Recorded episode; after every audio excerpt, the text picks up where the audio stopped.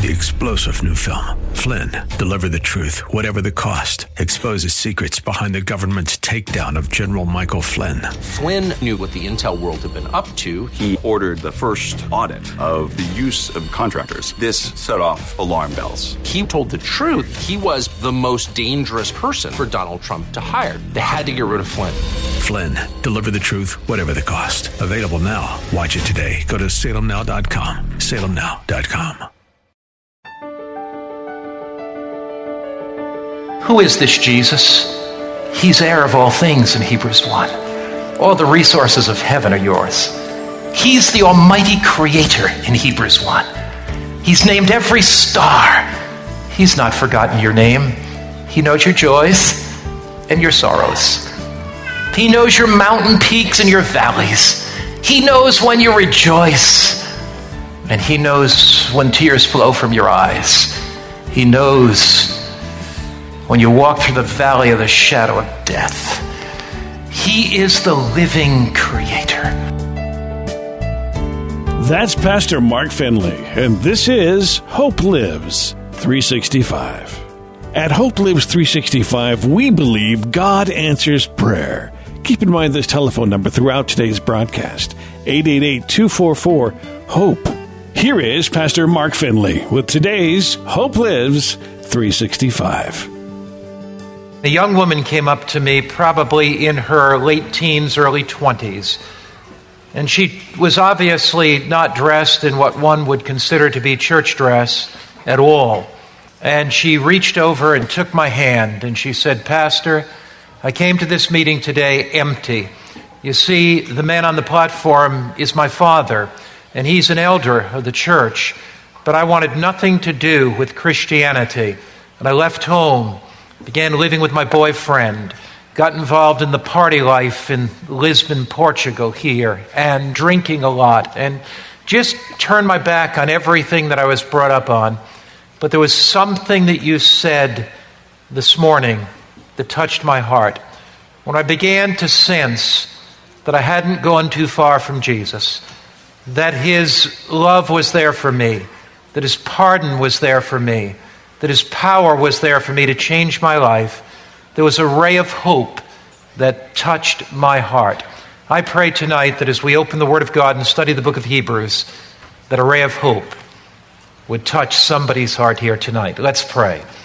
Father in heaven, we thank you that you are the Christ of hope. You are the Christ that brings light to our darkness, that waters the barrenness of our souls that leads us through the desert and through the darkness. You are the Christ that perfumes our life like the lily of the valley. You are the Christ like the north star that gives us direction. You are the Christ like the birds that sing sweet songs in our ears and give us new hope. So as we open your word tonight, come and speak to us and warm our hearts, I pray thee. In Christ's name, amen.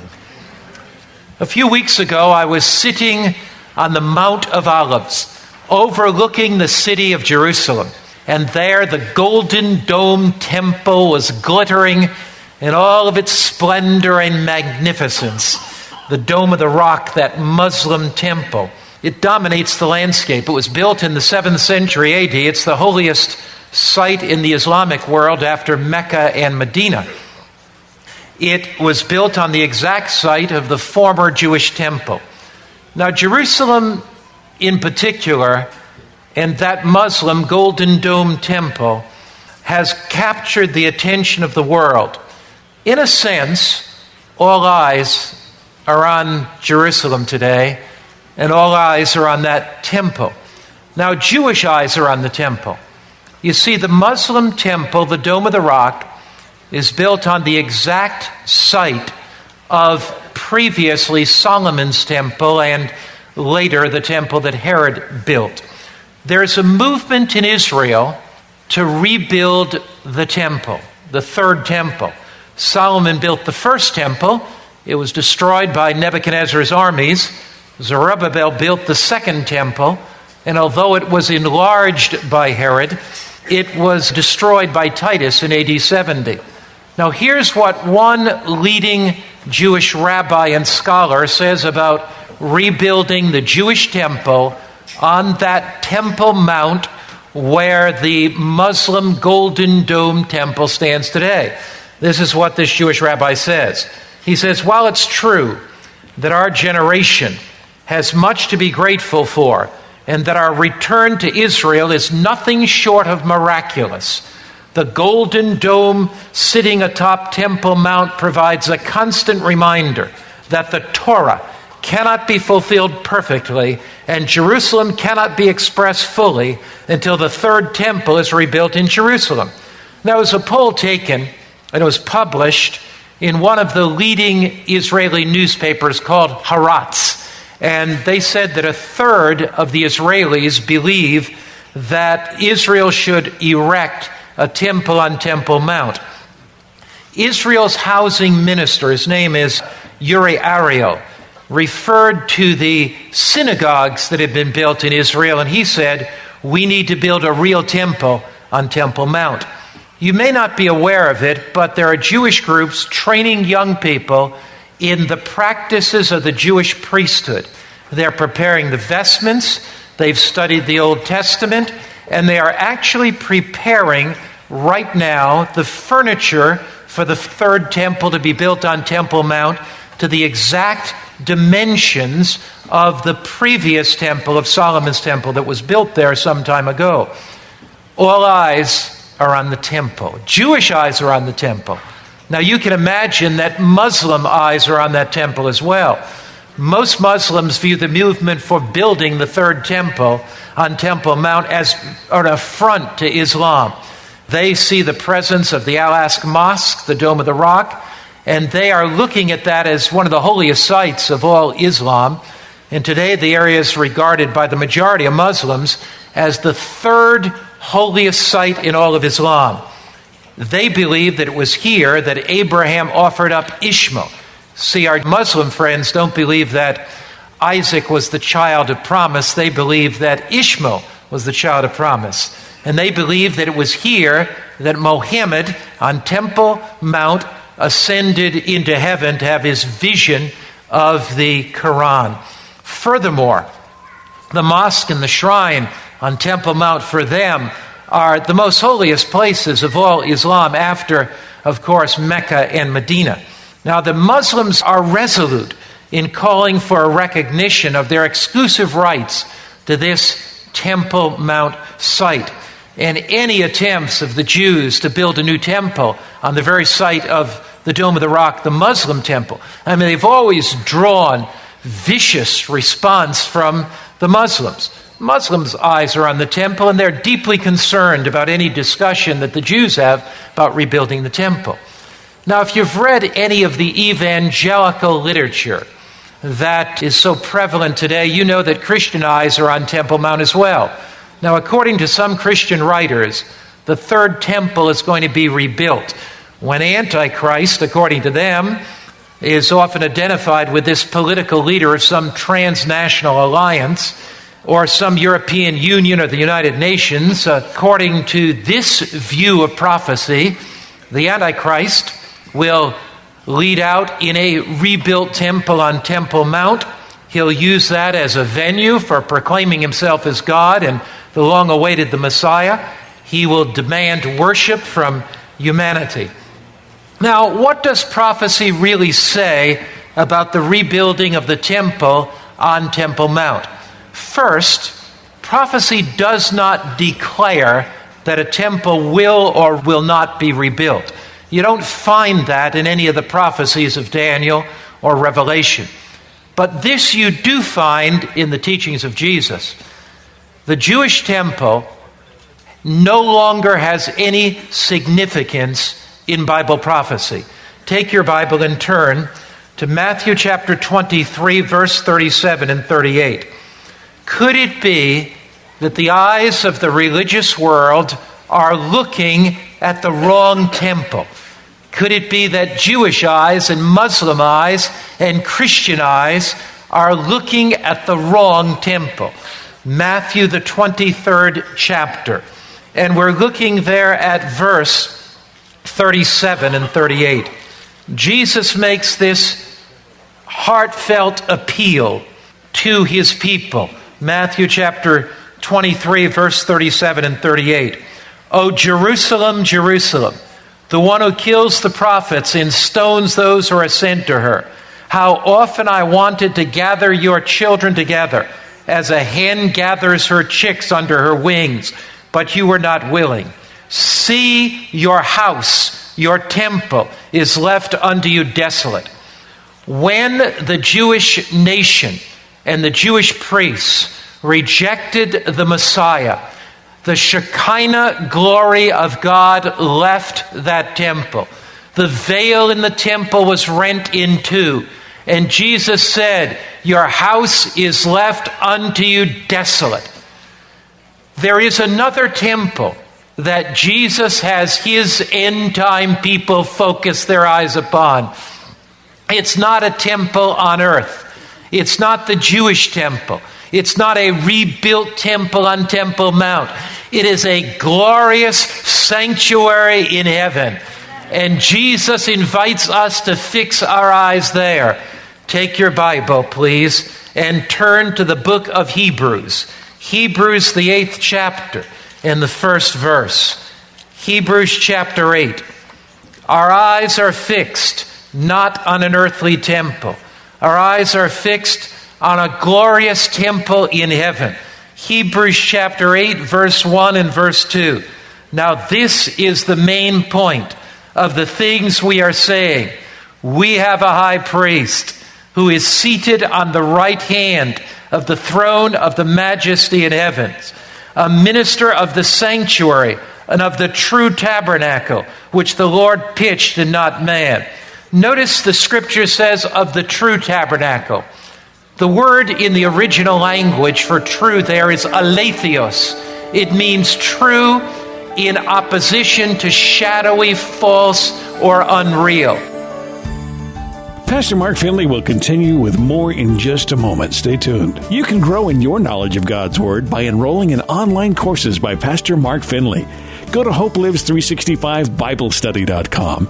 That's HopeLives365BibleStudy.com. When you go there, you will find wonderful courses such as Bible prophecy, discipleship, leadership, or improving your health. These courses are especially designed to help you discover deeper insights into the Bible. Go to HopeLives365BibleStudy.com. That's HopeLives365BibleStudy.com. Or call right now to register 888-244-HOPE. That's 888-244-4673. 888-244-HOPE. Here now, once again, Pastor Mark Finley. Aletheos it means true in opposition to shadowy, false, or unreal. It means true in the sense of authentic. Now, sometimes people have said, Is there really a true sanctuary in heaven? The Bible says that there is. It says that Jesus is a minister of the true tabernacle which the Lord erected and not man.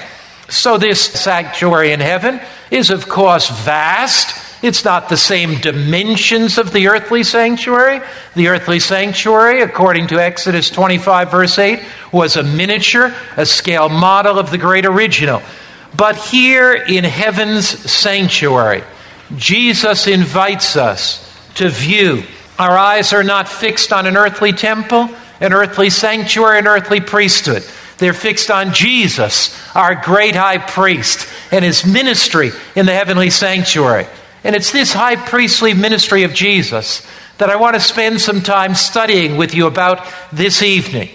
There's an entire New Testament book dedicated to clearly explaining Christ's ministry in the heavenly sanctuary.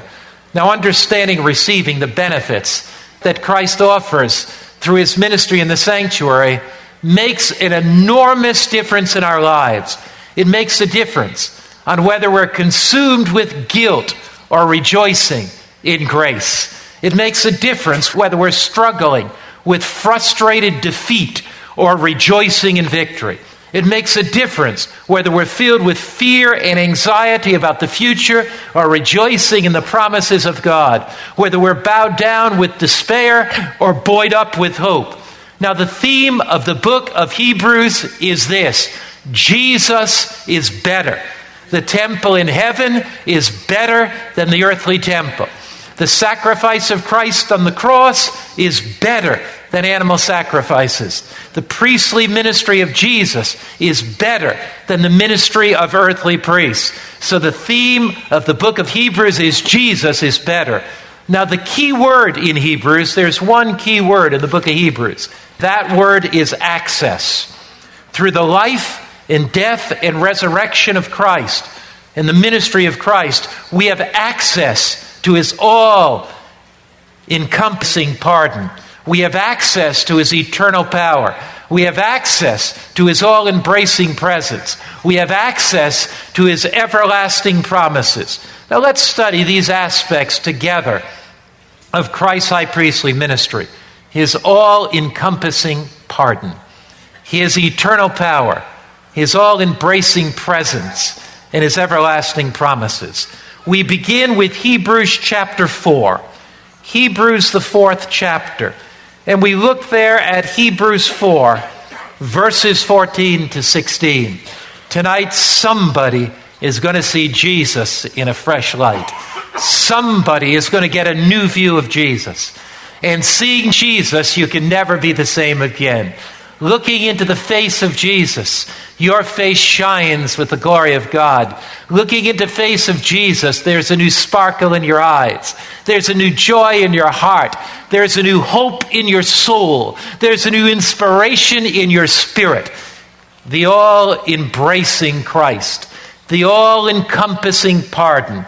Hebrews, the fourth chapter, starting with the 14th verse. Seeing then that we have a great high priest who's passed through the heavens. Do we have a high priest today? Are our eyes fixed on a high priest today? They are not fixed on an earthly temple. They are fixed on a heavenly temple. They are not fixed on an earthly priesthood. They are fixed on a heavenly priesthood. Seeing then that we have a great high priest who has passed through the heavens, Jesus, the Son of God, let us hold fast. The word there, hold fast, means let us seize, let us grasp, let us never give up. We never give up our faith. Why not? Because our eyes are fixed on a high priest that has passed into the heavens for us, Jesus, the divine Son of God. Verse 14. Seeing then that we have a great high priest who's passed through the heavens, Jesus, the Son of God, let us hold fast, let us seize, let us grasp our profession. For we do not have a high priest who cannot sympathize with our weaknesses, but was in all points tempted like we are, yet without sin. Now let's pause there for a moment. The scripture says Jesus was in all points, not in some points, not in a few points, all points tempted like we are, yet without sin. Now that seems a little confusing at first look. How could Jesus be tempted in all points like we are? For example, Jesus was never a woman who had a husband that ran off with his secretary and left her lonely and broken and bruised and crushed out with despair. How could Jesus ever understand what a woman goes through as she cries herself to sleep at night when he never was a woman and never went through a divorce? Or how could Jesus understand? The raging crying of a heroin addict who needs a fix. Every nerve and tissue of their body are crying out for another fix of heroin if Jesus never took heroin.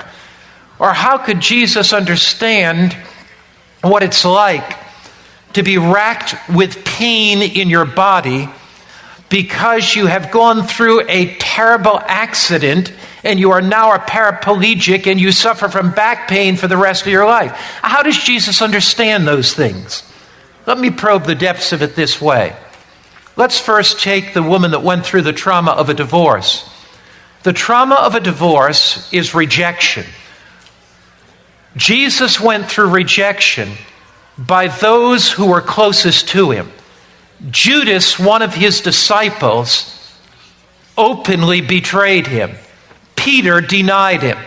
So when Jesus went through the rejection by Judas, the deeper your capacity to love, the greater your ability to hurt. And because Jesus had such great capacity to love, the betrayal by Judas and the denial by Peter hurt him more than any denial or betrayal that a woman will ever go through. What about the heroin addict? When Christ fasted in the wilderness for 40 days, his body cried out with urgings, with promptings greater than any heroin addict.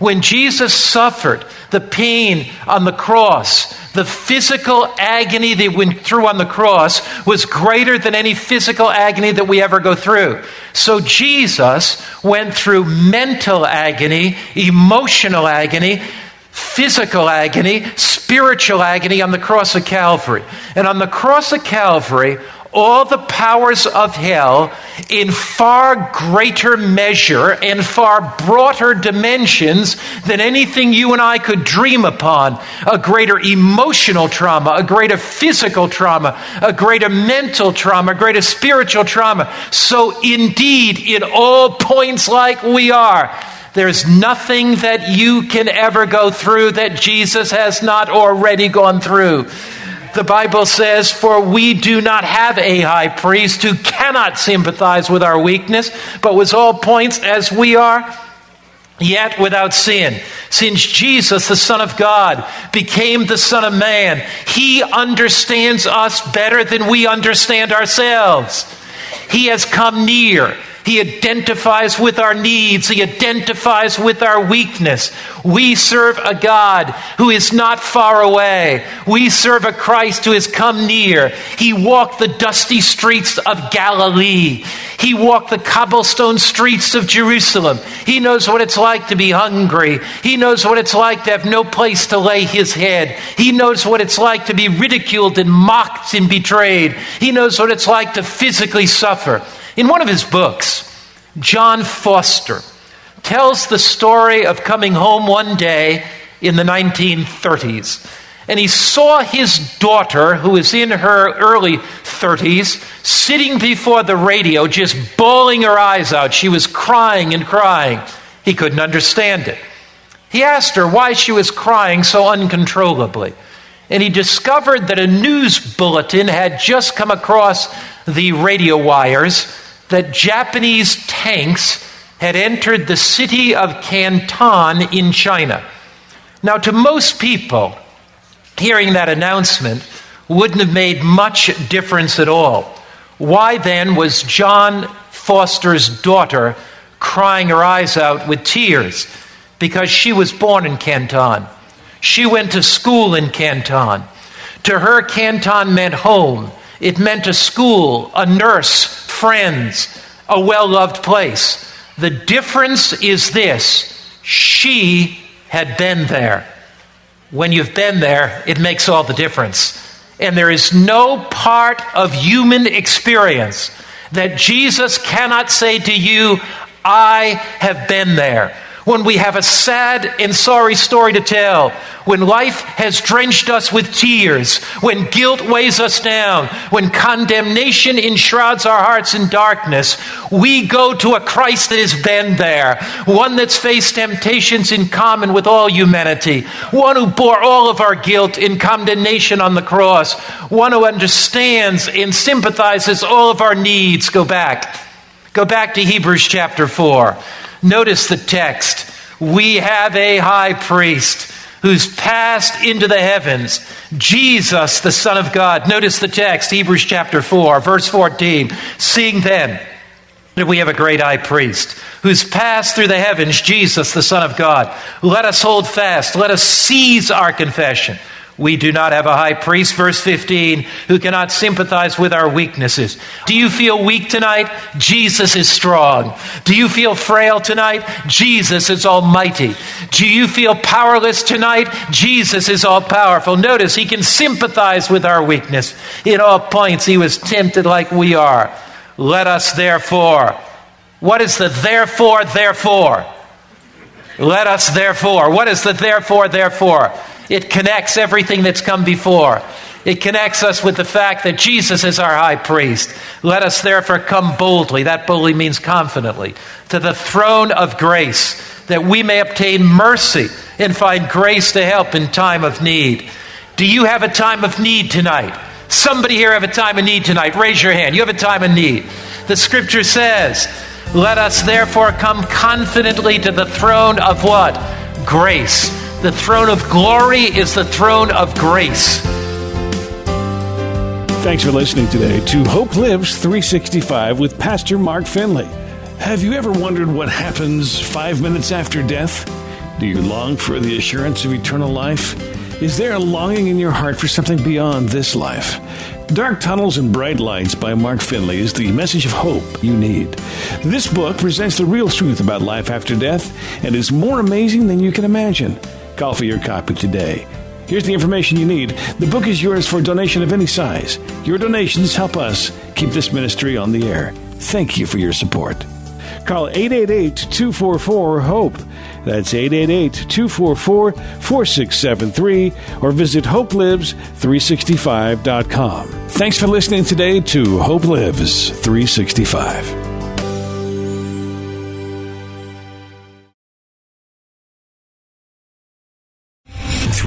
General Michael J. Flynn, head of the Pentagon Intelligence Agency, knew all the government's dirty secrets. He was one of the most respected generals in the military. Flynn knew what the intel world had been up to, he understood its funding. He ordered the first audit of the use of contractors. This set off alarm bells.